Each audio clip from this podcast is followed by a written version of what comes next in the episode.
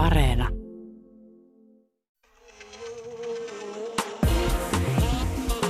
Ylepuhe ja Yle Areena. Naisasiatoimisto Kaartamo et Tapanainen. Hei hei, mitä kuuluu? Sä kysyt ja kaikki on ok. Tänään nais- ja muiden asiain toimistossa mietitään, millaisia vitsejä voi kertoa rouvan vuonna 2021. Eli tärkeimpänä, saako perus heteromiehelle enää nauraa? Ja mitäs jos nauru tarttuu kurkkuun, kun se tuntuu tutulta vähän toisesta suunnasta? Aiheesta keskustelemme vieraamme Instagramista tutun koomikon Eve Kulmalan kanssa. Maailman edistyneimpänä demokratiana itseään mielellään markkinoiva Yhdysvallat on alkanut kiristää vauhdilla aborttilakejaan aiempaa liberaalimmasta johdostaan huolimatta. Toisaalta latinalaisessa Amerikassa suuntaus on juuri päinvastainen. Miten tällainen keikaus oikein pääsi tapahtumaan ja mitä seurauksia sillä on?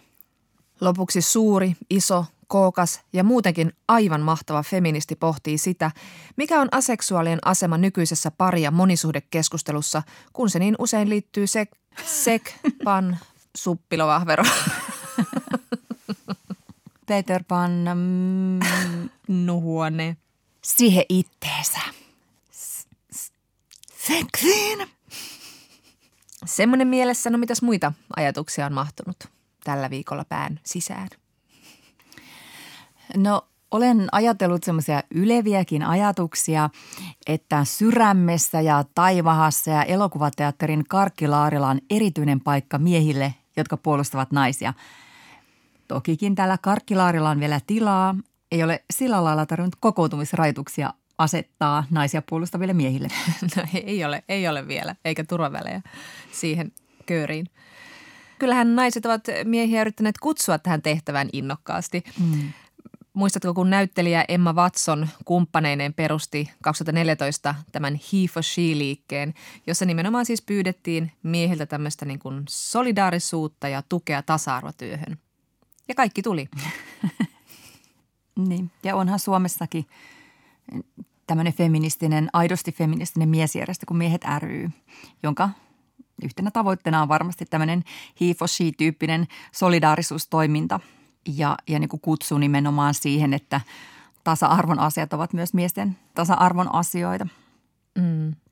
Mutta kun nyt puhuit tuosta, että ilahduttaa, kun miehet ilmaantuvat antamaan tukensa naisille, niin jotenkin erityisen ilahduttava se on silloin, kun se mies toimii semmoisella miehisellä alueella, sellaisella, jossa ei perinteisesti ehkä pidetä esillä naisten oikeuksia tai ihmisoikeuksia. Niin. Mulla tuli mieleen esimerkiksi brittiläinen tennispelaaja Andy Murray, jota ajattelen lähestulkoon joka ilta, kun menen nukkumaan suurella lämmöllä, sillä hän on koko uransa ajan pitänyt esillä sitä, että hän on miespelaajana hyvä, mutta Serena Williams esimerkiksi on kerännyt paljon enemmän arvokisa voittoja kuin hän. Ja jokaisessa lehdistötilaisuudessa hän on sanonut, että niin, olen siis miespelaajana parempi. Ja tämä on kirvoittanut sitten siellä urheilutoimittajien keskuudessa semmoista pientä hirnuntaa tai kakistelua.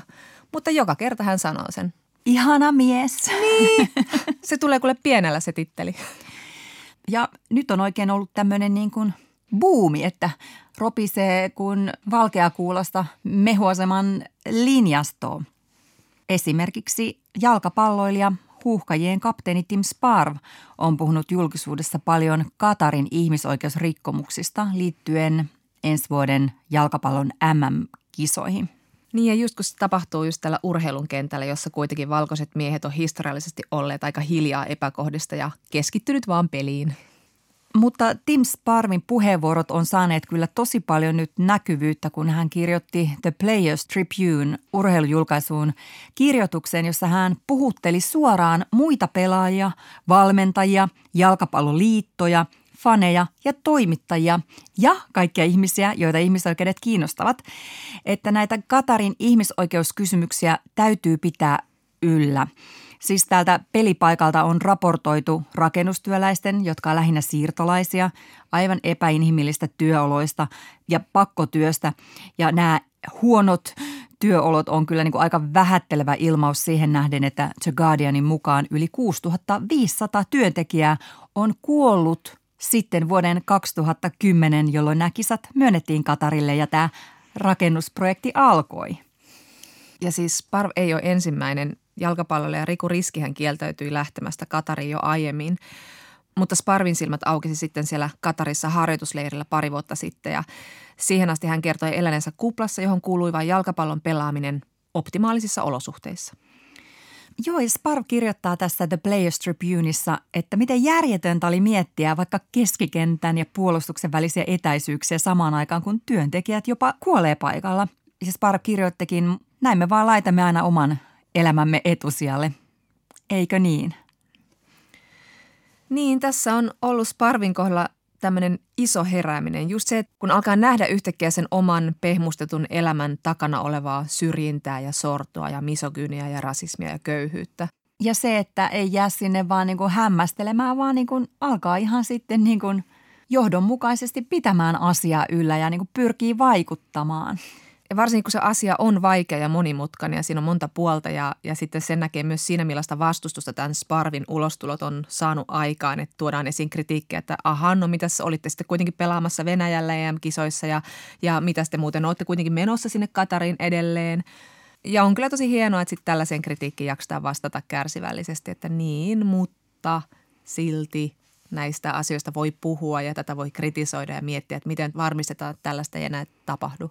Ja mä toivon, että tässä olisi nyt aukeamassa jokin sellainen suurempikin hana, varsinkin urheilupuolella, joka niin kuin tätä todella uutta näkökulmaa kaipaa. Että huomataan justiin ne itseään hyödyntävät, muita sortavat rakenteet. Ja näissä hommissahan on perinteisesti ollut enemmän humanistit ja taiteilijat, mutta kuinka paljon hekään ovat sitten niin varsinaisesti puolustaneet vaikkapa naisia? No nyt ainakin kirjailija Jari Järvelä ja hänen uusimmassa kirjassaan Aino A esitetään, että kaikki arkkitehti Neronamme kanonisoidun Alvar Aallon suuret työt ja teokset ovat oikeasti hänen vaimonsa Aino Aallon Siis tiedätkö tämän tyypin, joka pari lasia suunnitteli? Jaa. Mutta tässä kirjassa esitetään, että hän meni niin kuin Alvarin kanssa naimisiin vaan, jotta saisi omat työnsä esiin, vaikka sitten miehensä nimellä. Niin, tämä Jari Järvelän kirjahan on romaani, mutta tässä syksyllähän ilmestyi myös Aaltojen lapsenlapsen Heikki Aaltoalasen tietokirja Rakastan sinussa ihmistä, Aino ja Alvar Aallon tarina, jossa kerrotaan, kuinka Aino Aallon nimi jätettiin pois Aaltojen yhteisistä töistä ihan tahallaan. Hyvä Heikki Aalto Alanen. Hyvä Jari Järvelä. Ja tämmöinen niin kahden miehen tuottama kunnianpalautus tai oikeastaan niin kuin, niin kuin jalustalle nosto jolle Aino Aalto kuuluu, niin se on ihan mahtava juttu just sen takia, että siellä takana on miehet. Kyllähän unohdetuista naistaiteilijoista kirjoitetaan, mutta heitä nostaa useimmiten tai yleensä aina esiin naiset. Tietenkin naisten tekemät naistekijöiden kunnianpalautukset ei ole missään nimessä vähäisempiä kuin miesten tekemät. Mutta kun miehet nostaa näitä aiheita esiin, niin se kertoo siitä, että myös miehet on kiinnostunut näistä sortavista rakenteista, vaikka se tehtäisikin yksilöiden tarinoiden kautta. Mm. Ja sitten kun puhutaan tosiaan niin kuin tällaisesta hahmosta, joka on niin kuin oikea todella klassinen taiteilija neromies. Mm. Todella siellä kansakunnan kaapin päällä. Joo, joo. Mä kysyin kirjailija Jari Järvelältä, että minkälaisia reaktioita tämä uusi näkökulma on herättänyt lukijoissa. Ja Jari sanoi, että ei ole vielä tullut Karpaletin huuruisia tilityksiä uimahallin saunan lauteilla. Mutta hän on huomannut, että jossain miesten kommenteissa asia kyllä hyssytellään ja koetetaan painaa villaisella tyyliin, että tekihän se Alvar rakennuksia ainon kuolemankin jälkeen, mikä on siis Järvelästä outo argumentti, koska Alvar Aallon myöhäisemmät rakennukset toistivat niitä vanhoja ideoita. Ja sitten toinen argumentti, johon Jari Järvelä on törmännyt, on, että löytyyhän Ainon nimi niistä laseista. Ei häntä ole suinkaan unohdettu. niin. Sehän on vähän niin kuin, että miesteatteriohjat tekee aina sinne suurelle näyttämölle ja naiset sinne pienelle näyttämölle, niin, niin Alvaro suunnittelee ne isot pytingit ja Aino sitten ne lautaset sinne sisälle. Ja se riittää. Mihin hän voi tehdä sitten Ainoberin torttua aina miesten päiväksi? Ja Järvellä nyt odotteleekin seuraavaksi, että milloin Aaltojen 1920-40-luvun rakennuksiin Paimion parantolasta, Villa Mairean ja Viipurin kirjastoon ilmestyy Messingi-kyltti, jossa myös Aidon eikä pelkästään Alvarin nimikirjoitus. Ja kun näin tapahtuu, ollaan Järvelän mukaan ylitetty jokin kynnys ja odotan, mitä siellä kynnyksen takana on. Mutta ei toi kuulosta mitenkään mahdottomalta. Ei, ei. Kiitos, sitä nimenomaan kuuluu just tämmöisille kirjoille ja ulostuloille. Mm, mm.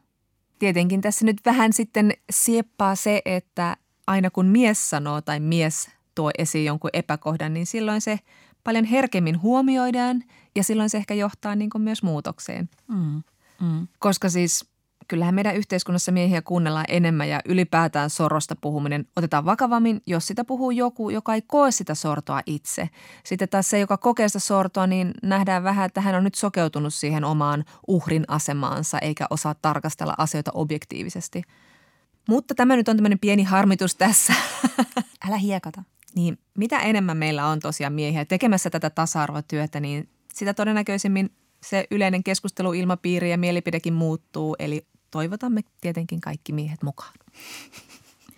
Ja ei tarvitse olla edes kirjailija tai jalkapalloilija, vaan kyllä se niin kuin ilahduttaa myös, kun se tapahtuu jotenkin arjen tasolla. Mulla oli semmoinen ihana kokemus, kun me käytiin kirppiksellä perheen kanssa ja siellä valittiin pojalle vaaleanpunaista ja hopeaista takkia ja kassalla sitten myyjänainen sanoi puolisolleni, joka on siis pitkä, raamikas, karismaattinen mies, että ai ai ai, nyt on nätit värit, mutta itse en näitä hankkinut, koska minulla on poika. Ja sitten mun mies sanoi, että niin, nämä on mun pojalle nämä vaatteet. Niin kyllä siitä tulee perheenäiti feministi rintaan semmoinen lämmin läiskähdys, kun se myyjä menee hieman sanattomaksi, koska siitä saattaa seurata, että hän miettii vähän jatkossa, mitä hän sanoo asiakkaille, kenties heidän lastensa kuulen, ja että myös hänen oma pikkuprinssinsä saa sitten tulevaisuudessa kivemman värisiä vaatteita. Niin, aivan. Kun mieskin niitä kehtaa ostaa omalle pojalleen. Just näin. Joo, kaikki tällaiset pienet jutut on tärkeitä. Tämä ainakin ne lämmittää sydäntä ja nyt kun me puhuttiin huippujalkapalloilija Tim Sparvista, joka yrittää niin kuin tehdä tämmöisiä isoja liikkeitä ja vaikuttaa kansainvälisen median kautta niin kuin ihmisoikeuskysymyksiin, niin kun tullaan siltä huippuurheilun tasolta vaikka sinne ihan puulaakitasolle, niin siellä voi tehdä ihan yhtä merkittäviä eleitä. Meillähän oli nyt tässä tämmöinen pieni frisbee golf 2-tapaus, joka mm. kertoo ihan varmasti laajemminkin, että millaisia asenteita siellä harrasteurheilussa on naisia ja muita kohtaan. Eli loppukesästä joku frisbeegolf-harrastaja oli ladannut YouTubeen video, jossa epäiltiin, että naisten frisbeegolfia katsotaan vain siksi, että nähdään naiset lyhyessä hameessa takapäin tai jotain muuta tällaista tosi freshia ja hassun hauskaa. No, tästä sitten suuttuivat tämän lajin harrastajat, myös miehet, jotka sitten nousi vastustamaan näitä asenteita. Esimerkiksi joensuulainen Marko Sykkö otti asiaa esiin somessa ja kilpailuja järjestävä Juhani Palmu kommentoi Ylelle, että koen, että joskus on miehenä vain velvollisuus sanoa, että tuollaiselle ei ole tilaa. Here, here. Ei se sen enempää vaadi. Ei. Ja just sitten tämä, että kun mies sanoo, että nyt riittää, niin ehkä se viesti menee sitten perille myös niille miele- ja naisille, jotka on ummistaneet korvansa naisten puheelta, vaikka naiset todellakin ovat puhuneet asiasta myös itse. Mutta tietenkin tämä, että täytyykö tässä nyt sitten heittäytyä aivan pyörtymään, että no wow, vuoden miehet. Miksi ei niin kauan, kunnes tämä asia on täysin normaalia, että kaikki miehet puolustavat naisia ja ihmisoikeuksia joka käänteessä. Niin, niin. Ettei se enää ole semmoinen poikkeus, niin kuin että kadulla lastenvaunia työntää mies, että vau, vuoden mies, mikä poikkeuksellinen uljas näky. Hmm. Eli siihen tarvitaan vielä vähän pientä puskua niin, niin. ja esimerkkiä. Mutta sinne päin ollaan varmasti matkalla. Aivan varmasti sanon. Ja huuliltani on turha lukea piiloviestiä mistään kyynisyydestä tai sarkasmista, koska uskon tähän vakaasti. Hyvä miehet. Toi on ihan hyvä sanoa, koska seuraavaksihan me naurataan miehille. Tiding. Yle Puhe ja Yle Areena. Naisasiatoimisto Kaartamo et Tapanainen. Ja sitten naisasiatoimistossa puhutaan siitä, saako valkoiselle heteromiehelle nauraa. Ei saa. Somekoomikko Eve Kulmalalla on Instagramissa yli 22 000 seuraajaa. Hän tekee Pilaaniin Boss Lady-sijoituspuhetta viljelevistä naisista, miehistä, jotka eivät enää saa sanoa mitään, sekä pseudotieteellisiä terveysväittämiä somessa jakavista influenssereista, muiden muassa. Emmekä mekään, valkoiset, keskiluokkaiset, cis-sukupuoliset naiset, ole turvassa. Eve Kulmala, komikolta kysytään usein, mistä hän ei tekisi missään nimessä pilaa, mutta kerro meille, mistä sun mielestä pitäisi tehdä enemmän pilaa? No mun mielestä suomalaiset komikot ei ole vielä yhtään havahtunut siihen, että me ollaan hirveän valkoisia kaikki. Niin se on, se on mun mielestä semmoinen, mitä mä toivoisin, että, että Jenkeissä tulisi. Koska siellä myös valkoiset koomikot tekee tosi paljon ja yleisö ymmärtää sen, että kuinka niin kuin semmoista valkonormatiivista kaikki on. Niin siitä. Ja eikö se parhaimmillaan sitten johda myöskin niin kuin ihan hyviin huomioihin, niin kuin vaikkapa nyt meidän valkoisten keskuudessa. Mietin vain, kun meillä oli tässä viikko sitten vieraana Tuve Aro, joka sitten tarkasteli heteronaisten performansseja lesbon silmiin ja antoi aika hyviä niin kuin huomioita, mitä, mitä kaikkea siellä on näkyvillä. Joo, kyllä se varmasti äh, havahduttaa muitakin, mutta sitten just komiikassa tarvitaan se, että yleisö, että se voi nauraa, että se tietää, mistä puhutaan. niin sitten ei voi, voi vaan niinku, se vitsi vähän niinku kuolee siinä, jos sä oot sille valkoiset ja sitten kukaan ei naura eikä tajuu. Mm. No sä olet käsitellyt tasa-arvoa monelta kantilta sun sketseissä ja sieltä nyt esimerkiksi omia suosikkejani on tämmöinen video Jarista, joka on legendaarinen työntekijä Espoossa, joka ei ole koskaan 20-vuotisen uransa aikana ahdistanut yhtäkään naista.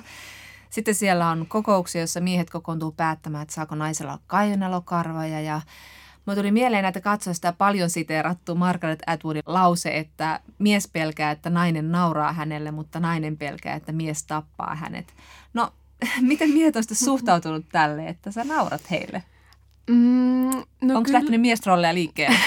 Kyllähän siellä aina semmoinen niin pieni vakiomäärä tulee, tulee näitä tota, ihmisiä, jotka ei ymmärrä tai sanoo, että tämä nyt on tätä miesvihaa parhaimmillaan tai, tai muuten vaan sanoo, että, että paskaa, niin kyllä. Mutta tuolla mun omassa instassa mä selvästi oon jossain semmoisessa ihanassa kuplassa, että esimerkiksi sellaiselta niin tappouhkausmyllytykseltä on säästynyt aika hyvin, mikä on kauhean kiva. Silleen, niin kuin, että rima ei ole kovin korkealla, mutta tota, se on ihan jees. Niin siis... Mm moni koomikko nyt ehkä voi tarkentaa, että mieskoomikko sanoi, että, että mikään niin kuin ei saisi olla liian pyhää pilkattavaksi. Mutta mitä sitten, jos se pilkka osuu siihen mieskoomikkoon, ovatko miehet sun mielestä itse ironisia? Ymmärtävätkö he tällaista tyylilajia? Öm, no kyllä, kyllä he niin kuin, kyllä mä veikkaisin, että he ymmärtävät – ja mä oon itse silloin, kun stand-upia joskus tein, niin mulla oli paljon tämmöisiä vitsejä, että mä niin kuin metakoomisesti kysyn, että ootteko te pariskunta? Ja se oli tavallaan sitä semmoista perus, niin kuin, perusmies stand-upin niin kuin vähän semmoista kettuilua sille. Niin siinä niin kuin pysyi ihan hyvin. Mutta sitten siinä vaiheessa, jos lähdetään niin kuin, en mä tiedä, just tälleen, että ihanaa mies, joka ei ahdistele, niin kyllä sieltä sitten alkaa ehkä tulee ne ei kaikki miehet että miten tämä nyt näin. Niin tota, mm, mutta en ole, en ole tota ehkä niinku mieskoomikkojen pilkkaamisen rajoja vielä niin paljon testannut, mutta pitää laittaa, pitää laittaa listalle. Hautumaan. Joo. No kerro sitten, onko sulla jotain sääntöä sun komikalle? Missä rajoissa sä toimit? Öö, no mä pyrin tietenkin aina punch up, eli lyömään ylöspäin, eli mm, vitsailemaan sillä tavalla ihmisistä, että mä en niin kuin, loukkaa esimerkiksi vähemmistöjä tai naisia tai ketään muuta ryhmää, jota jo valmiiksi, niin kun, jotka joutuu sen asian takia kokee jo niin kun epäoikeudenmukaisuutta elämässään. Mm-hmm. Mm. Tota, mä Eve rakastan sun sketsejä ja sitten samalla mulla on vähän niin kuin paha mieli tai syyllinen olo, kun mä rakastan niitä, koska vaikka ne tosi osuvia, niin jotenkin se niin mie, miehille, miesten stereotypioille nauraminen on vähän sillä vaikeaa, koska siitä herää myös vähän semmoisia semmoisia vihamielisiä fiiliksiä. Mm.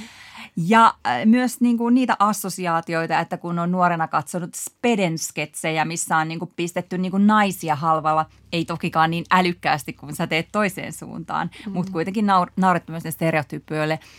Niin mitä sä ajattelet siitä, että niin kuin – voiko, voiko sitten kuitenkin tällaisessa niin kuin sukupuolistereotypioille nauramisessa olla jotain semmoista niin kuin riskiä, että niin kuin juopa tavallaan niin kuin vaan mm. syvenee, koska mä nauran ihan sille kostomielessä. Se on tosi hyvä, se on ihan, ihan ansaittu saa nauraa kostomielessä.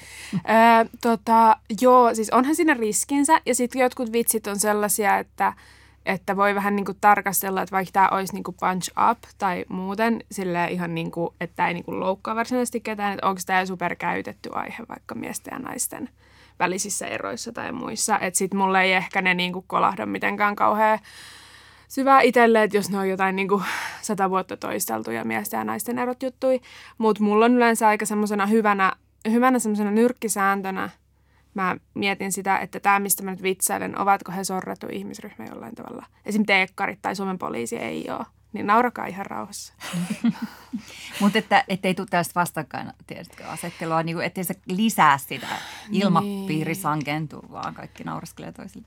Mm, niin, no voihan se tietty, mm, voihan se olla sille, että että joku nyt ajattelee, että kun hän vitsailee miehistä, niin minäkin saan vitsailla naisista, mutta sitten se on vaan hänen omaa typeryyttä ja en minä siitä ole vastuussa. Niin se on hyvä. Hyvä, että se irtisanonut vastuusta, niin. koska ehkä tämäkin on semmoista perinaisellista naisellista stereotyyppistä vastuunkantoa, että eikä nyt kellekään tule paha mieli ja niin. homma mene ikäväksi. Mutta sä puhuit jo tuosta valkoisuudesta, että me ei olla vielä hiffattu ihan sitä, mm. mutta onko sulla tullut, kun nyt viime vuosina on puhuttu paljon tämmöisestä niin intersektionaalista feminismistä ja erilaisista syrjinnän intersektiosta, niin onko sen kautta tullut tai sen keskustelun kautta sulle tullut oivalluksia huumorista ja siitä, ketkä ovat äänessä ja ketkä eivät? Mm, no joo, kyllä, kyllä siis silleen, että, että pystynyt itsekin kaikki omia vitsejä ja muita tarkastelemaan paljon niin kuin laajemmin, että aina kun oppii lisää, niin pystyy niin kuin tarkentamaan jokaisen vitsin sitä, että onko tämä nyt – niin kuin tavallaan punch up. Onko tämä nyt niin kuin hyvä vitsi ja sillä tavalla, niin kuin, että vahvistaako tämä jotain ikävää rakennetta tai stereotypiaa. Niin silleen jo, että on, on jonkin verran vitsejä, mitä vaikka stand-upin alkuajoilta, niin en tekisi enää. Mm. Ja sitten tietysti niin kun oppinut paljon vaikka kulttuurisesta omimisesta ja näin, mitkä ei sitten kaikki välttämättä mun niin kun videoihin liity, mutta ne on tota, niin kuin sellaisia asioita, joista sitten mä voin tehdä huumoria. Ja sitten muutenkin, jotka nyt on ihan hyvä ihmisiä ylipäätään tiedosta. Mm. Niin. Eve, mitä sä ajattelet itselle nauramisesta? Tässähän tota, monen naisen ja vähemmistön kuuluvan komikon kotijumala on Hanna Gatsby, joka Nanette Showssaan sanoi jokunen vuosi sitten, että ei jaksa enää vitsailla itsensä – kustannuksella, eli myös hänen tapauksessaan vähemmistön kustannuksella, että se itse asiassa edistä omaa mielenterveyttä. Sitten tulee paha mieli. Mitä sä ajattelet tästä? Kyllä se oli hieno ajatus ja sitä mietin myös usein itse, sitä itselle nauramista. Ja mm, tavallaan se on kauhean voimannuttava monessa tapaa, kun se tulee meiltä meille hengessä. Esimerkiksi Aikuiset sarja on musta tästä mahtava esimerkki siitä. Sehän on siis semmoista itseironista kalliolaishipstereiden niin kuin meininkiä. Ja siinä mun mielestä niin kuin tosi hyvin toteutetaan se, että me voidaan nyt niin kuin yhdessä nauraa tälle meidän kollektiiviselle typeryydelle jotenkin. Mutta tota, mut sitten tavallaan mä oon miettinyt myös tosi paljon, että vaikka koronan jälkeen, että kuinka paljon mä jaksan käydä missään niin kuin – perus jossain nurkkaklubeilla, stand-up-klubeilla, jossa on pelkkiä miehiä ja minä tavallaan, ja sitten kun se yleisö, se ei niin kuin välttämättä ymmärrä näitä samoja läppiä, mitä mä teen Instagramissa, niin mä en välttämättä jaksa mennä sinne ja keksiä jotain aivan uutta versiota niin kuin itsestäni, joka miellyttää niin kuin heitä, mm. kun mä voin sitten tehdä jossain toisaalla vaan niin kuin mun yleisölle tosi semmoista, niin kuin, että mun ei tarvi jotenkin niin kuin sanoa joka väliin, että no mutta ei kaikki miehet, että muistakaahan se. Mm. Onko sun mielestä itse ironiassa ylipäätänsä niin kuin erityisiä vaaroja, jos naiset ja vähemmistöt sitä tekee. Tarkoitan sitä, että yhtäkkiä niin kuin yleisö ei naurakaan sun kanssa, vaan sulle ja ne kuvittelee ikään kuin, että, mm. että tuo tosissaan me saadaan nyt kertoa näitä samoja juttuja. No onhan siinä jo tietty se vaara aina, mutta myöskään se, että jos mä nyt teen itsestäni jotain itse ironista läppää, niin en mä ole siitä sit vastuussa, jos joku toinen käyttää niin kuin sitä silleen vaikka sovinistisessa tarkoituksessa tai muuta sitä samaa läppää. Et mä kyllä tykkään itseironista ihan hirveästi ja mä haluaisin nimenomaan jatkossa enemmän tehdä semmoista itseironista settiä, koska tota, se on kauhean vapauttavaa ja mä näen myös itse paljon kaikkea typeryyttä omassa käytöksessäni. Mutta joo, kyllähän se, jos mä nyt menisin tonne lavoille tai muualle silleen, niin kuin, että höhö, olen nainen enkä osaa ajaa autoa, niin tavallaan en mä tiedä, edistäisikö se kenenkään asiaa mitenkään muuten kuin, että joku saisi ehkä nauraa. Niin. Tähän tullaankin sitten siinä, että mitä sä ajattelet, että millaista vallankäyttöä se vitsailu voi olla? Joo, onhan siinä niin kuin, siinä on vastuu ja siinä mun mielestä varsinkin, jos ollaan niin kuin jossain töissä, jos ollaan isolla lavalla, isolla somealustalla, primetime-telkkarissa, niin sulla on vastuu siitä ihan mitä tahansa työtä sä teet. Että niin kun, että jos joku miettii vaikka, että koomikon ei tarvi an- pyytää vitsejään anteeksi, mm. niin kyllähän sä, jos sä niin pilkkaat saamelaisia silleen ihan mistä tahansa muussa duunissa, mm. ja sä tajuut sen vaikka myöhemmin, että aato oli väärin tai jotain muuta tapahtuu, niin sä pyydät anteeksi. Niin mun mielestä se on koomikon työssä ihan sama, niin kun, että virheitä sattuu ja näin. Ja siis kyllä mun mielestä missä tahansa käyttää silleen omaa ääntänsä isolla alustalla, niin on vastuu. Ja vitsailu kyllä mun mielestä vahvistaa myös sitä, että millä me nauretaan, mitä me pidetään tyhmänä jene jene. Mm, mm, mm. Kyllä. Onko sulla koomikkona feminististä agendaa? Vai ovatko tasa-arvokysymykset, onko ne hyvä myös sitten materiaalia? Joo, kyllä. Siis mä oon kuitenkin lähtökohtaisesti tehnyt videoita semmoisista aiheista, mikä mua kiinnostaa ja mun ö, esikuvana on esimerkiksi noin viikon uutisista tuttu Jukka Lindström. Tavallaan semmoinen yhteiskunnallinen poliittinen satiiri on aina ollut mun se, mitä, mihin mä haluaisin niin jotenkin paneutua, mutta nyt mä oon sitten somesta tajunnut, että selvästi tämä mun yleisö haluaa niin tästä tietystä näkökulmasta, ja tämä on mulle myös tietysti tärkeä näkökulma, mun mielestä nämä on sellaisia aiheita, missä meidän yhteiskunnalle, mille on helppo ja hyvä nauraa, niin sitten siitä väistämättä tulee aika feminististä usein. Mm. Niin sä mainitsit tuossa muun muassa poliisit, sä vitsailet siitä, kuinka he suhtautuvat vähätellen vaikkapa raiskauksiin tai, tai syyllistävät uhria. Ja sit sä oot tehnyt pilaa myös persuja rasistisista mainoksista ja sit sä oot puolustanut myös kiivaasti transsukupuolisten oikeuksia. Ja, ja mä mietin, että millaisissa niin tällaisissa vaikkapa nyt just seksuaali- ja sukupuolivähemmistöjen tai, tai rodullistettujen kohtaamista ongelmista voi repiä huumoria ja sitten onko jotain alueita, joissa vaan niin yksinkertaisesti nauru juttuu kurkku, että ollaan jo niin syvällä siellä jossain epätasa-arvon suossa?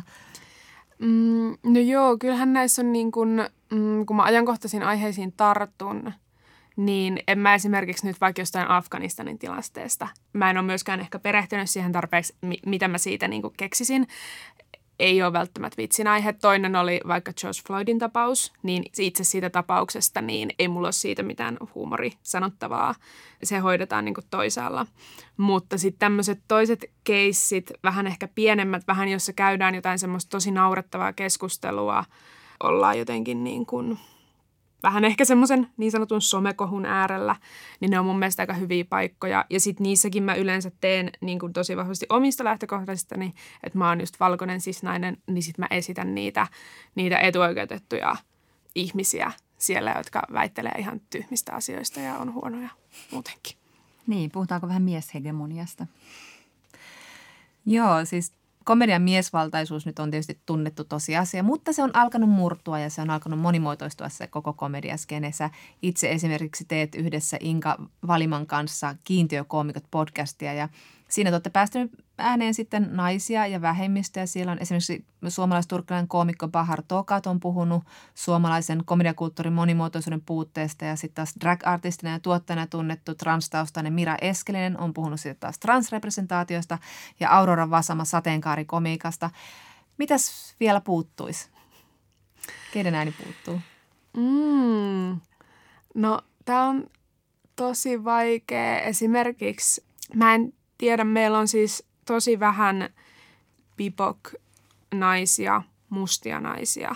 Ei vaikkapa ole ollenkaan stand-up-skenessä Suomessa. Tai no siis, ö, nyt kun sanon ei ole ollenkaan, niin onhan esimerkiksi Ajak Majok on tehnyt muutaman stand-up-keikan. Meillä on Bahar, mm. Mm, tota, kiinalainen Taolin, niin tämmöisiä nimiä kyllä niin kuin sieltä nousee, mutta sitten just tavallaan sitä, että ne pääsis niin kuin tekemään – isommille yleisöille ja isommille lavoille ja sitten nimenomaan niin kuin vaikkapa tonne TV-puolelle, kun mulla on ollut jotain siskonpetiä ja jotain tällaista, niin sinne tarvisi kyllä vähän semmoista niin kuin, ö, intersektionaalisempaa otetta aiheisiin. Mm, mm. Sä oot myös tota, pyrkinyt nostamaan tyttömäisiä juttuja. Mm. Tyttömäisyys on, tai tyttöys on asioita niin helposti vähätellään. Ja oot kertonut siis empreissaavasi tyttömäisiä juttuja ja että tuot liian pitkään siis heteromiesvaltaisena pysyneeseen komikkaskeneen myös sitä, sellaista estotonta tyttömäisyyttä, joka ei pois sulle purevaa yhteiskuntakritiikkiä. Minkä takia se tyttömäisyyden empreissaaminen on sulle tärkeää? No se on ehkä semmoinen, mitä ei olla niin kuin nähty välttämättä kovin hauskana tai semmoisena niin kuin subjektiivisena asiana, vaan enemmän semmoisena kohteena.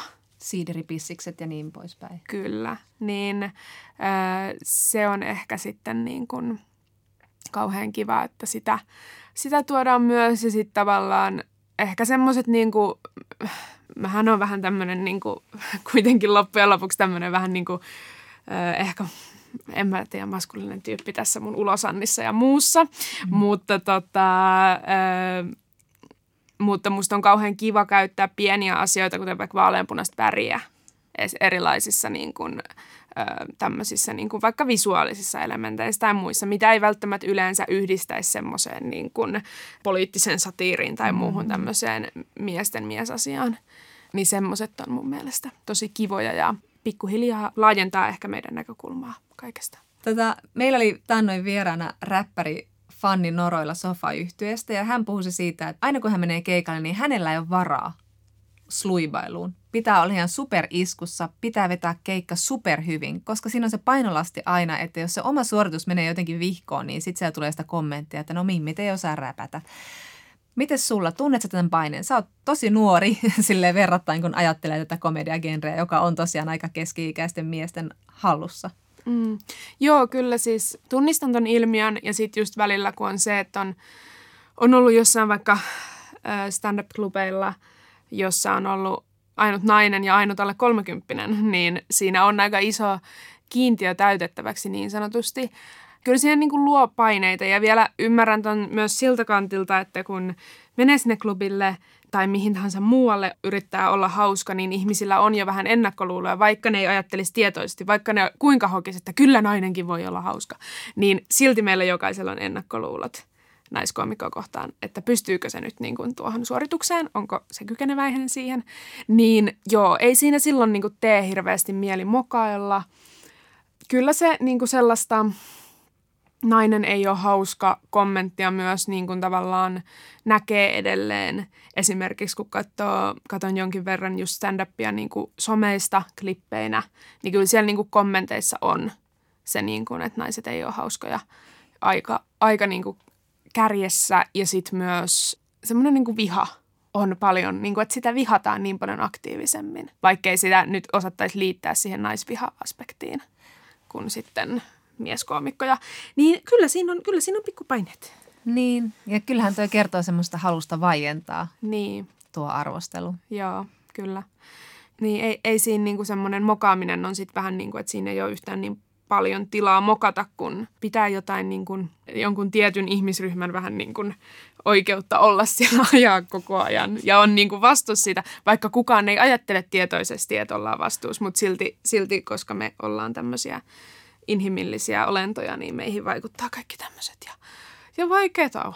Vaikeita on kyllä, kyllä, mutta siis niin ne isot areenat on siellä tosiaan näiden niin tiettyjen kourallisen mieskoomikkoja hallussa. Ja tässä nyt käytiin iso keskustelu, josta sä teit myös tämmöisen Insta-video, jossa siis tehtiin pilaa mieslapsista. Ja sä viittasit sillä tähän taannoisen kohuun, jossa saamelainen toimittaja ja somevaikuttaja Miisa Nuorgam syytti yhtä Suomen tunnetunta koomikko eli Sami Hedbergia hänen kiertoillaan tapahtuneista ahdisteluista. Ja tämä keskustelu, mikä tästä seurasi, oli jotenkin aika semmoinen kuvannollinen, että aika lailla julkisuudessa keskityttiin sitten näiden miesten tunteisiin eikä sitten mahdollisesti aiheutettuihin traumoihin, joita oli vaikkapa siellä kiertueella koettu. Mä mietin vaan, että kun monet naistaiteilijat on puhunut siitä, että miehisillä aloilla harva nainen säästyy siltä häirinnältä ja, ja niin kuin monissa paikoissa miesten annetaan mellastaa keikkapaikalla, oli sitten kyse komediasta tai musiikista tai muusta, että se background on itse asiassa aika turvaton paikka sillä naisesiintyjälle. Ja sä oot itsekin puhunut siitä, että tällaista häirintää esiintyy näissä komediapiireissä. Mitä sä ajattelet tästä keskustelusta? Onko tämä nyt käyttänyt tätä tällaista niin kuin että siihen seksuaaliseen häirintään itsessä pitäisi puuttua vai, vai mitä on tapahtunut? Kyllä mä uskon, että se on nyt niin kuin näiden kaikkien keissien myötä niin tota, ehdottomasti nyt käyttänyt. Mutta sitten mä itse myös näen sen, että vaikka kuinka oltaisiin, että kaikki olisi no niin, nyt ei ahdistella ketään, niin silti se on, jos siellä on keski-ikäisiä miehiä ja minä, niin mä en ole kovin tervetullut sinne. Vaikka ne olisi kuinka mukavia ja kivoja mulle, niin heillä on silti se heidän oma, oma porukkansa, jossa lentää ehkä vähän roisiläppä. Semmoinen meininki, joka ei niin kuin, kutsu mua. Ja sen takia mä myös välillä on niin kuin, jotenkin valinnut olla menemättä vaikka johonkin keikoille, koska mm. mä en jaksa hengailla miesten kanssa. Korostuuko se sitten koomikkopiireissä vielä se, että kun meillä on aina tämä asetelma, että pitää kestää vaan sitä läppää, että niin. se, on, niin. se on vaan huumoria ja jos et kestä, niin oot tiukkapiponen feministi ja pilaat tunnelman. Oot liian mimosa, kun et jaksa eikä pysty ottaa vastaan, koska nämä esimerkit ovat aika karuja, mitä tästä nyt on niin kuin naiskoomikot kertonut, että miten heitä vaikka esitellään, että sieltä se huora tulee nyt lavalle, että se kuulostaa todella karulta. Joo, siis kyllä, kyllä mä uskon, että siinä on. Ja sitten kun se on kuitenkin vitsailu, vitsailuympäristö ja vitsailukulttuuri ja tälleen, niin sitten ei niin kuin huomata sitä, että, tota, että sieltä tulee tähän meidän jätkäporukkaan nyt joku uusi tyyppi. Mm. Ja tavallaan kun siellä on niin ne pienet piirit ja muutenkin, niin mä sanoisin, että se, ja sitten tietysti, että ollaan koomikoita, tykätään heittää läppää, niin se varmasti vahvistaa sitä – ja kun se ei ole missään vaiheessa niin kuin pahan tahtosta, vaan se on enemmän tällaisten niin kuin vanhojen niin kuin kulahtaneiden juttujen toistamista ja muuta. Niin. Mm.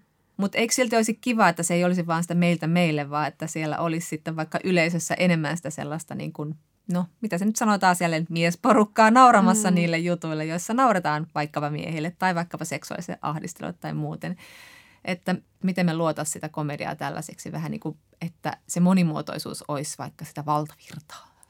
Joo, tämä on hyvä kysymys, koska mä oon miettinyt itse ihan samaa, että kyllä mä mielelläni teen jatkossa myös yhä enemmän niin kuin valtavirralle tietyssä mielessä, mutta mä en sitten jaksa yhtään niin kuin semmoisista mun omista niin kuin vaikka tästä niin kuin punch-up-periaatteesta en luista ollenkaan. Ja sitten myöskään mä en jaksa kenenkään perseilyyden kanssa tehdä töitä. Mm. Niin siinä on jo kaksi aika semmoista isoa kynnyskysymystä, joita mun pitää niin kuin miettiä, jos mä niin kuin nyt jollekin isoille primetime-telkkariin haluan. Mm. Ja kyllä sanoin juuri, että primetime-telkkari on täynnä perseilijöitä, mm, mutta... Niin. Ö, niin olisi, on se hienoa ja kyllä mä, niin kuin, kyllä mä arvostan tosi paljon kaikkia vaikkapa feministikoomikkoja, jotka nimenomaan tekee siellä, niin kuin, yrittää päästä mahdollisimman niille niin kuin samoille areenoille, samoille klubeille, samoihin tiloihin niiden miesten kanssa. Ja sitten myös niin jotenkin tykkää siitä ja rakastaa sitä ja jaksaa olla siellä tälleen näin. Niin kyllä mä arvostan sitä tosi paljon. Yle Puhe ja Yle Areena. Naisasiatoimisto Kaartamo et Tapanainen. Kas näin. Ja sitten puhumme naisasiatoimistossa naisten ihmisoikeuksista. Mutta mistä puhumme, kun puhumme niistä? No, aika usein joudumme puhumaan abortista. Sillä taistelu siitä, kuka saa kontrolloida naisen kehoa, on taasen kerran ajankohtainen ja nythän asialla on Amerikka, Pohjoinen ja Etelä. Toisessa naisten ihmisoikeuksia lavennetaan ja toisessa supistetaan. Joo, eikä ole ihme, että me nyt taas tästä aiheesta puhumme, koska onhan abortti kuitenkin ollut aina tämmöinen yksi kiistelyimpiä ihmisoikeusaiheita.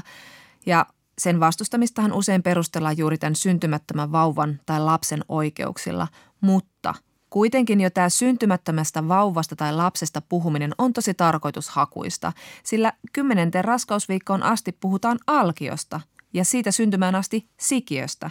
Ja kansainvälisten oikeuskäytäntöjen mukaan ihmisoikeudet alkavat vasta syntymästä. Niin. Eli siis kansainvälinen oikeus ei määrittele sikiön tai alkion oikeuksia. Ja siis esimerkiksi ryhmä YK on ihmisoikeusasiantuntijoita on vaatinut valtioilta ja niiden hallituksilta, että abortti pitäisi dekriminalisoida joka puolella maailmaa, koska heidän mukaansa siis raskaana olevan henkilön oikeus päättää raskaudestaan liittyy just keskeisesti ihmisen oikeuteen, yksityisyyteen ja tasa-arvoon sekä fyysiseen ja henkiseen koskemattomuuteen. Joo. No, tämä viesti kantautuu nyt kyllä hyvin epätasaisesti eri puolille maailmaa, niin kuin se on toki aina tehnyt. Jossain naisten kehollista itsemääräämisoikeutta vahvistetaan ja toisaalla taas ne oikeudet saatetaan vetää pois yhdessä yössä. Ja viimeisin imperiumin vastaisku on nähty nyt niin sanotussa liberaalissa yksilön vapauden nimiin vannovassa Yhdysvalloissa. Teksasin osavaltiossa rajoitettiin tässä juuri syksyllä naisten aborttioikeutta lailla, joka on tiukin koko maassa ja siis vuosikymmeniin. Se siis kieltää raskauden keskeytyksen kuuden viikon jälkeen, eikä poikkeuksia tehdä, vaikka nainen olisi siis insestin tai raiskauksen uhri. Ja kun sitten Texasin kuvernööriltä Greg Abbottilta kysyttiin, että miksi raiskatun tai insestin uhrin pitäisi synnyttää, niin Abbott vastasi, että ei, me sitä vaadita, että tämä lakihan takaa naiselle kuuden viikon ikkunan tehdä abortin niin halutessaan. Ja tämähän osoittaa siis ihan räikeää ymmärtämättömyyttä ja välinpitämättömyyttä, koska siis tosiasiassa Teksasissa naisella on maksimissaan kahden viikon ikkuna tehdä se abortti. Sekin olettaa, että naisella on semmoinen tavallinen noin neljän viikon kuukautiskierto ja olettaen, että se raskausesti tehdään tyyliin heti päivän, kun kuukautiset ovat myöhässä. Mm. Ja joskus kuukautisethan siis jatkuvat raskaana, varsinkin siinä alussa. Ei ole mitenkään niin kuin tavatonta, että nainen ei kuudennen raskausviikon alussa edes tiedä olevansa raskaana, varsinkin jos ehkä se on käytetty ja se on pettänyt. Mm, niinpä. Ja siis tämä paholainen on näissä yksityiskohdissa tässä laissa. Tämä antaa nimittäin yksityisille kansalaisille oikeuden haastaa siviilikanteella oikeuteen abortteja tekevät lääkärit tai jopa ne, joiden on katsottu jotenkin auttaneen sen abortin hankkimisessa. Siis tyyliin aborttiklinikalle ajavan Uber-kuskin voi haastaa tämän perusteella oikeuteen. Jesus. Niinpä ja siis myöskään tällä kanteen tekijällä ei tarvitse olla mitään yhteyttä tähän ihmiseen, joka haluaa sen abortin. Kuka tahansa voi tehdä sen ja tässä on oikein mukava sellainen kannustin myös tehdä se, koska siis jos tämä siviilikanne onnistuu ja johtaa abortin tarjoajan tuomioon, niin voi tälle kanteen tehneelle ropista semmoinen mukava 10 000 dollarin palkkio tästä ilmiannosta. Joo. Ja sitten just nämä aborttia vastustavien järjestöjen puhemiehet, sillä miehiä he aika usein ovat, väittävät, että ei tämä laki ole suunnattu naisia vastaan, vaan tämä on suunnattu niitä tahoja vastaan, jotka rahastavat abortilla, eli aborttiteollisuudella. Anteeksi, mutta kuka tässä nyt oikein rahastaa ja millä? Monet tätä lakia vastustaneet on nimenomaan protestoineet, että tähän on kuin joku ihmeellinen palkkion metsästäjille taattu tapporaha. Niin. Ja kun siis tämä laki ei tosiaan sellaisenaan haasta tätä korkeimman oikeuden Roe versus Wade-lakia, joka laillisti nämä abortit maassa aina tähän 24 raskausviikkoon saakka, koska se ei sinänsä kiellä naisilta sitä abortin tekemistä, vaan juuri sallii tämän äh, siviilikanteen nostamisen abortin tekijätahoja vastaan, niin korkean oikeus päätti olla kumoamatta sitä äänin 5-4. Kiitos Donald Trumpin presidenttikaudella nimittämien kolmen korkeimman oikeuden tuomarin. Mä luulen, että viime vuonna kuollutta legendaarista naisten oikeuksien puolustajaa tuomaria Ruth Bader Ginsburgia ei ole koskaan kaivattu yhtä paljon kuin on kaivattu nyt Amerikassa. Mm. Tämä Yhdysvaltojen oikeusjärjestelmä on monimutkainen ja nyt joka tapauksessa Yhdysvaltojen oikeusministeriö on eri mieltä Teksasin lainsäätäjien kanssa ja onkin haastanut Teksasin oikeuteen, joten on odotettavissa, että kohta ollaan korkeimmassa oikeudessa. Ja tämä Roe versus Wade aborttilaki voi tosiaan olla vaarassa. Ja siten kaikkien amerikkalaisten naisten oikeus aborttiin. Ja nämä abortin vastustajat on nyt todella mehuissaan tästä laista. Ja lukuisissa osavaltioissa jo tätä kopioidaan tai muuten vain pykätään tämän innoittamina kaikenlaisia aborttia hankaloittavia säädöksiä. No onneksi presidentti Joe Biden kuitenkin on hyvin huolestunut nyt tästä kehityksestä ja hän on ottanut kantaa siihen, että kyseessä on ennen näkemätön hyökkäys naisten perustuslaillisia oikeuksia kohtaan. Mutta kun valtio on näin paska, niin on aika erikoista ja myös surullista, että sitten bisneselämä astuu hätiin paikkaamaan tällaista ihmisoikeusvajetta. Hesarissaan kerrottiin taannoin, että esimerkiksi ohjelmista jätti Salesforce on tarjoutunut auttamaan työntekijöidensä siirtymisessä muihin konttoreihin pois Teksasista. Sitten taas tämmöiset treffisovellukset ja treffipalvelut kuin Bumble ja Match Group, joiden pääkonttorit on Teksasissa, niin on perustaneet rahastoja, joilla tuetaan lisääntymiseen liittyviä oikeuksia tai autetaan työntekijöitä hakemaan tarvittaessa terveydenhuoltoa osavaltion ulkopuolelta. Tämä on aika hurjaa, koska siis viikko sen jälkeen, kun Teksasissa tehtiin tämä päätös, niin siellä osavaltion eteläisen rajan takana mentiin ihan toiseen suuntaan. Eli Meksikossa korkein oikeus päätti, että abortin tehneitä naisia ei enää syytetä rikoksen tekemisestä. Siellä on siis usein syytteeseen joutuneet naiset, joiden kotioloissa yrittämä abortti on mennyt jostain syystä pieleen. Mutta että tämä päätös nyt on sitten askel kohti abortin laillistamista ihan koko maassa. Joo, ja tämä on semmoinen ketju, joka on lähtenyt Argentiinasta, eikö niin? Siellähän viime vuoden lopussa senaatti äänesti abortin laillistamisen puolesta ja monien vuosien naisten kamppailun jälkeen. Silloin siellä maan tasa-arvoministeri Elisabeth Gomez Alcorta arveli, että tämä on niin historiallinen muutos, että se aiheuttaa ison uudistusaallon koko latinalaisessa Amerikassa. Paineita vastaavanlaiseen on juuri esimerkiksi Meksikossa ja sitten myös Perussa, Boliviassa, Chilessä ja Ecuadorissa. Ja nyt tämä vihreä aalto leviää. Hmm. Siellä siis tällainen vihreä huivi on ollut aina symbolina taistelulle naisten oikeuksien puolesta. Hmm. Mutta vaikka kehitys sitten Yhdysvalloissa ja Euroopassa, esimerkiksi Puolassa, Unkarissa, monissa maissa, joissa ylipäätänsä aletaan keskustella tiukemmin aborttilainsäädännöstä, niin on kuitenkin huomattava, että nämä tämmöiset jyrkemmät puheenvuorot kuitenkin on poikkeustapauksia, koska 2000-luvun alusta 31 maata peräti on laajentaneet oikeutta aborttiin ja vain kolme on rajoittanut sitä, eli juurikin Yhdysvaltojen ja Puolan lisäksi vain Nicaragua. New York Timesin jutun mukaan se sääntö menee usein niin, että maissa, joissa demokratia laajenee, niin myös naisten oikeudet kasvaa. Mutta se vastaisku tulee sitten usein kansallismielisyyden tai oikeistolaisuuden nimissä. Ja tämä politiikan polarisoitumiskehitys ja koventuminen voi johtaa esimerkiksi tällaiseen, missä ollaan nyt siis Yhdysvalloissa, että korkein oikeus voi tehdä abortista laittoman, vaikka yleinen mielipide, ihmisten mielipide on paljon enemmän sen laillisuuden kannalla. Tämä sama nähty myös Puolassa.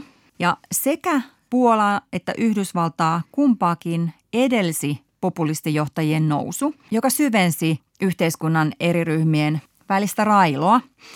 Ja siitä on ihan varmaa näyttää, että kun naisten oikeuksia kavennetaan, se yleensä johtaa myös siihen, että maassa demokratia heikentyy Joo, ja kun sanoit tuosta, että Yhdysvalloissa korkein oikeus mahdollisesti tekee tämmöisiä päätöksiä vastoin yleistä tai julkista mielipidettä, niin on kyllä huomionarvoista, että Meksikossa sitten tehtiin päätös tästä abortin laillistamisesta, vaikka siellä niin kuin katolinen kansa on vasta totuttelemassa tähän ajatukseen. Siellä on abortin laillistamisen kannatus noussut ihan huomattavasti ihan viime vuodenkin aikana. Nyt se on noin puolet kansasta, mutta kyllähän tämä päätös sitten edesauttaa myös sitä, että se ilmapiiri muuttuu ja aletaan ajatella, että ehkä tämä onkin ihan ok, jos naiset itse päättävät tästä asiasta. Mm, mm. Koska siis eihän se abortti tule minnekään koskaan katoamaan, oli se laillista tai laitonta, mutta se, että naiset voivat tehdä sen turvallisesti, se on yksi asia ja tärkeä asia tässä laillisuuskysymyksessä. Ja sitten kun on tämmöinen niin kulttuurisesti hyväksyvämpi ilmapiiri abortin ja muiden naisten oikeuksien suhteen, niin näistä asioista voi myös puhua helpommin. Niin just, kyllähän abortti voi sitten synnyttää just semmoista häpeää ja arvottomuuden tunnetta, jos elää semmoisessa – maassa, jossa sitä lainsäädännöllä vaikka rajoitetaan tai sen hankkimista vaaditaan perustelemaan, kuten Suomessa edelleen tehdään ja onneksi tätä nyt tämä oma tahto kansalaisaloite pyrkii muuttamaan. Tai ylipäätään, jos on ilmapiiri, jossa puhutaan synnytystalkoista ja annetaan ymmärtää julkisessa puheessa, että se on se naisen korkea ja ylin tehtävä. Joo, ja meilläkin on Suomessa tätä aborttiin liittyvää stigmaa ja semmoista niin kuin väistämätöntä niin kuin katumuksen narratiivia on purettu monin tavoin. Esimerkiksi Instagramissa on paljon tilejä, joissa puhutaan omista aborttikokemuksista. Esimerkiksi tämmöinen kuin onnellisia tarinoita aborteista, jossa on esillä siis ihan yksityishenkilöiden tosikertomuksia raskauden keskeytyksistä. Kuullaan tällaisia niin kuin onnellisia aborttitarinoita, joita harvemmin julkisessa keskustelussa kuullaan tai edes niin kuin kahvipöytäkeskusteluissa, koska tosiaan tabuluonne. Ja kuten eräs tilille kirjoittanut sanoo, niin on helpottava nähdä konkreettisesti se, ettei ole yksin ja että monelle muullekin abortti on ollut helppo päätös, josta ei ole koitunut syyllisyyttä tai tuskaa. Joo, ja tämä vertaistuki, sehän on niin kuin korvaamatonta asiassa kuin asiassa. Kun ajattelee, että me niin yhteiskunnassa puhutaan nyt tosi avoimesti esimerkiksi masennuksesta tai uupumuksesta tai mielenterveyden haasteista, niin abortista puhuminen ei välttämättä ole yhtä helppoa. Tän näkee esimerkiksi Elina Venesmään toimittamassa ja viime vuonna ilmestyneessä En ole kertonut tästä kenellekään puheenvuoroja abortista kirjassa. Psykoterapeutti Emilia Kujala puhui just siitä, että hän on esimerkiksi halunnut puhua omista mielenterveyden haasteistaan somessa ja kirjoissaan, koska haluaa tämmöisellä niin kuin vuorovaikutustekniikalla lisätä myös niin kuin niiden asiakkaiden kanssa kokemaansa tämmöistä yhteenkuuluvuuden tunnetta ja siten vähentää myös sen toisen osapuolen häpeää tai, mm. tai syyllisyyttä tai muuta. Mm. Mutta Kujala sanoi, että jos hän olisi kokenut abortin, niin hän ei luultavasti kertoisi siitä, koska se aihe herättää myös niin paljon vihaa. Niin, ja hirveästi mielipiteitä – Mä muistan, kun joskus nuoruudessa puhuin mun ystävän kanssa aborttiaiheesta ja sanoin sille, että jos mä tulisin ehkäisystä huolimatta raskaaksi silloin, tekisin ehdottomasti abortin, johon tämä ystävä sanoi, että jos näin tekisin, niin hän ei puhuisi mulle enää. että aha, mm. saattaa tulla ihan niin kuin yhtäkkiä yllättäen joltain joku todella niin kuin tunnepohjainen ja tuomitseva avautuminen. Niin ja se vaikuttaa sitten siihen, että miten ihmiset sitä abortistaan tuntevat. Aiheuttaako se syyllisyyttä tai häpeää? Mutta siis kyllähän niin kuin yksi asia, joka niin kuin kulttuurista ilmapiiriä muokkaa, on tietysti myös populaarikulttuuria. Mä yritin muistella suomalaisia TV-sarjoja ja elokuvia, mutta mä en kuollaksenikaan muistanut yhtäkään, jossa olisi käsitelty aborttia. Varmasti niitä on, mutta esimerkkejä löytyy nyt tietenkin Yhdysvalloista. Siellä on tutkittukin paljon sitä, että miten abortti esitetään TV-sarjoissa. New York Timesista luin tämmöisestä tutkimuksesta, jossa kerrottiin, että 80-luvulla niitä oli vielä niin kuin yhden käden sormella laskettavissa. Ja se oli aina se trooppi se sama. Abortti oli tuskalleen päätös ja jos se toteutettiin, niin se tyyliin teki naisesta hedelmättömän näin kävi dynastiassa, tai aiheutti muita traumaja. Ja sitten yleensä tämä asia sitten ratkaistiin tämmöisellä vähemmän moraalittomalla tavalla, eli keskenmenolla.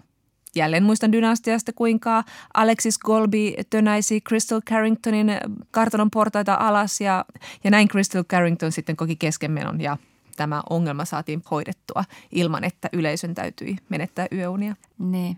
Mutta tämä on tosiaan yleistynyt tämä abortti teemana televisiosarjoissa, kiitos lisääntyvien naiskäsikirjoittajien.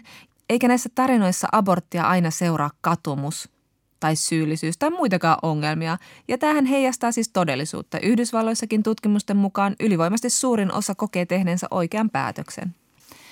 Niin ja sitten kun meillä on tosi tukkasia niin kuin käsityksiä, miten se niin kuin abortti tapahtuu, että eihän niin kuin abortti ole enää sellainen abortti, kun me ajatellaan, vaan useimmiten alkuviikoilla raskaana oleva nainen menee kotiinsa ja syö kaksi pilleriä.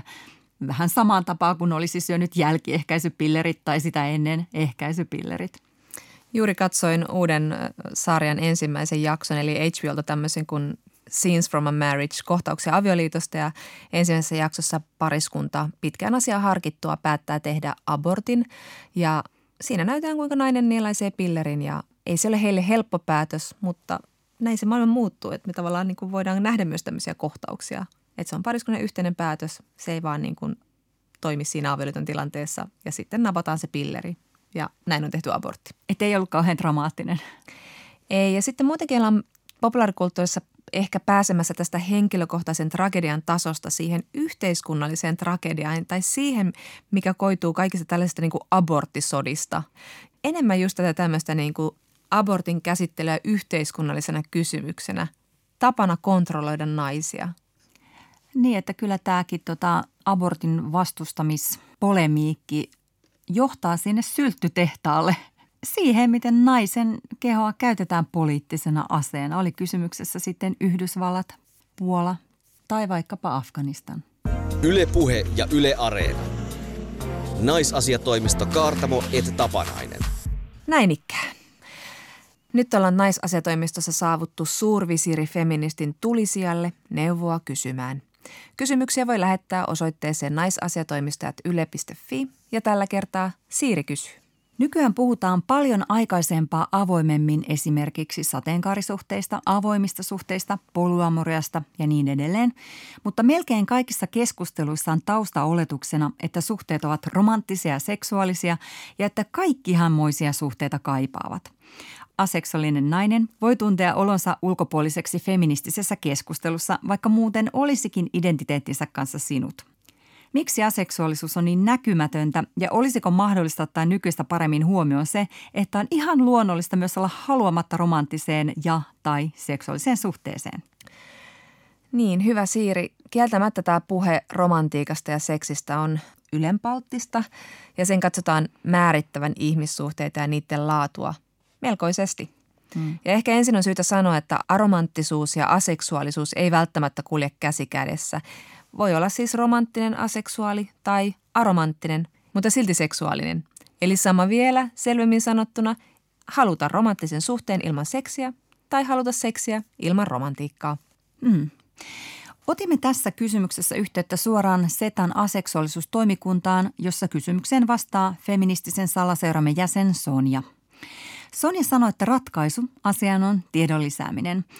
Suhteesta puhuessaan ylipäätänsä hyvä mainita, etteivät kaikki suhteet ole romanttisia ja seksuaalisia ja että tällaisetkin suhteet, tai ettei halua parisuhdetta ollenkaan, ovat ihan normaaleja ja on ihan normaalia. Ja nyt sitä omaa ajatteluankin voi seurata kriittisesti.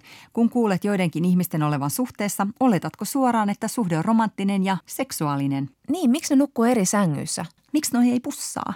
Mitä siellä tapahtuu? Ähä. Tällaiset automaattiset taustaoletukset saattavat satuttaa vähemmistöjä. Aseksuaalisuuden näkymättömyys johtuu oletettavasti samasta syystä kuin muidenkin seksuaalivähemmistöjen näkymättömyys. Niistä ei ole keskusteltu, koska ne ovat olleet jollain lailla ristiriidassa näiden valitsevien heteronormatiivisten käsitysten kanssa. Sonja Setästä päättää. Yes, eli let's talk about sex ja sexless ihan rinnastettavina parisuhdemalleina – Ensi kerralla me puhumme siitä, millaiset jäljet jättää digitaalinen väkivalta ja miten sitä vastaan parhaiten taistellaan. Kuulumiin. Kuulemiin. Yle Puhe ja Yle Areena. Naisasiatoimisto Kaartamo et Tapanainen.